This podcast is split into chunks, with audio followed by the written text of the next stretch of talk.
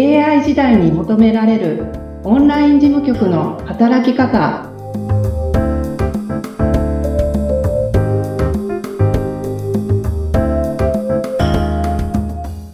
こんにちは。オンライン事務局トレーニングスクールの斉藤智子です。よろしくお願いします。こんにちは。インタビュアーは、元吉本興業、舞台ダンサー、南明でお送りします。ともこさん、こんにちは。こんにちは。お願いします。えー、1回、2回、3回、4回ということで、回数を重ねてまいりましたが、はい。まずはともこさん、どんな感じですか？どんな感じ？はい、どんな気持ちになってます？まだね、うん。慣れないですね。えー、そうそうそうそう。あの、この間のお話もすごい楽しかったので、すごくあの、はい。まあ、女としてというか、主婦としてっていう言い言いますか、はいあの、とっても共感できるところがあって素敵な仕事だなと、ますます興味があるんですけれど、はい。今日もちょっと深掘りしていろいろ聞いていきたいと思いますが、いいでしょうか？はい。お願いします。ありがとうございます。えーこオンライン事務局として、前回、あの、一日の過ごし方、はいと。もこさんであったり、あの、それ以外のスタッフさんだったり、あの、いろいろなお話をお伺いしたんですけど、はい。その、えー働くための、あの、必要な心構えと申しますか、はい。どういうな、な心構えが必要なのかなとか思ったりしたんですけど、はい。いいですか？これは、うんオンライン事務局って、うん。会社員とはまた違うんですね。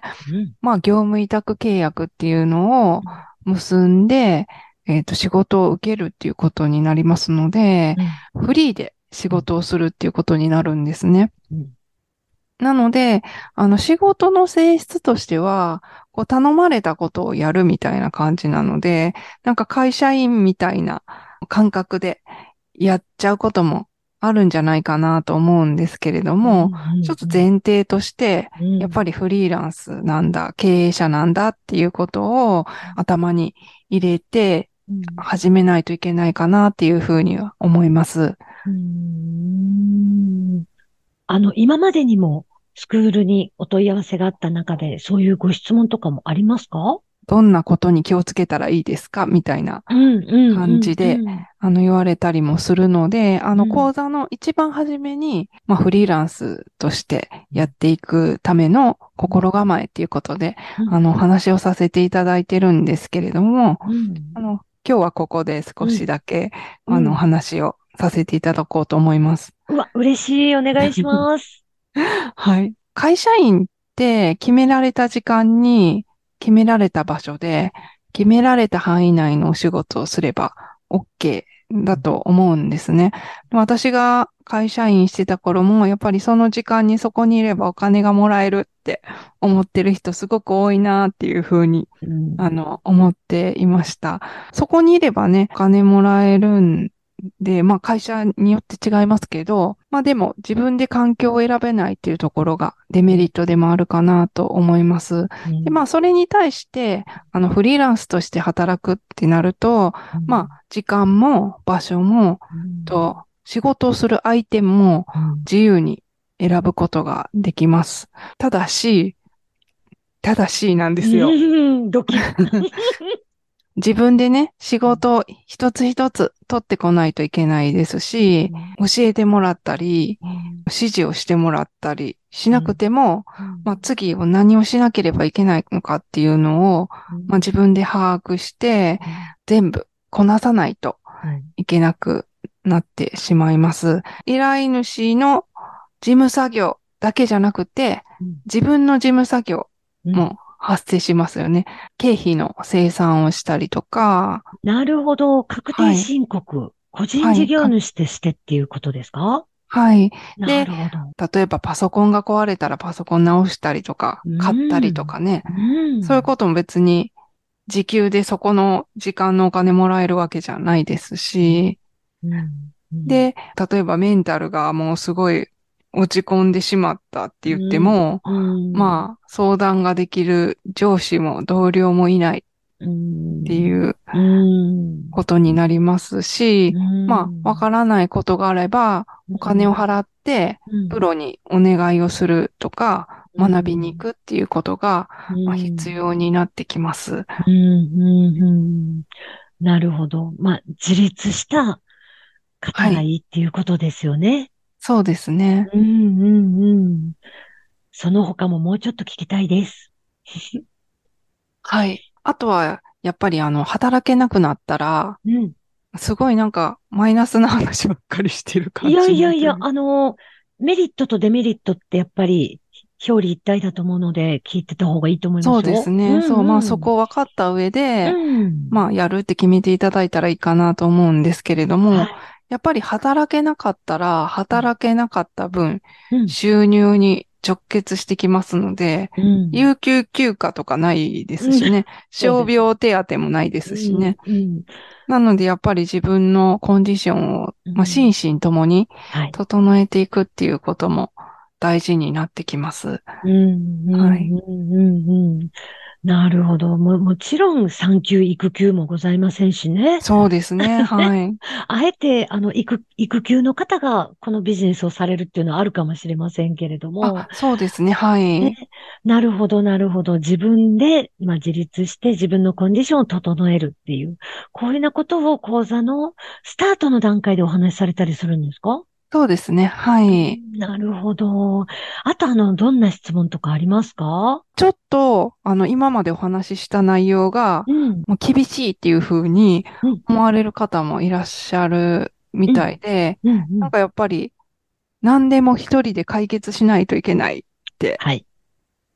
そういう風に思われる方もいらっしゃるようなんですけれども、あの、そこは、あの、さっきもお伝えしたように、うん。あの、お金を払って、うん。プロにお願いするなり、学ぶなり、あの、うん。できますので、うん。もうお金払わなくてもね、システムの操作のこととかだったらね、うん。あの、うん。YouTube に載ってたりとかね、することもありますんでそうやってあの自分にこう投資をしていく中で、うん。オンライン事務局の働き方講座に来ていただいた場合は、質問一切、フリーランスなんで質問一切禁止ですとか、あの、絶対言わないので、あの、そこはあの、講座受講しているメリットとして、はいはい。どんどんいろいろ聞いていただけたらいいなっていうふうに思ってます。うーんなるほど。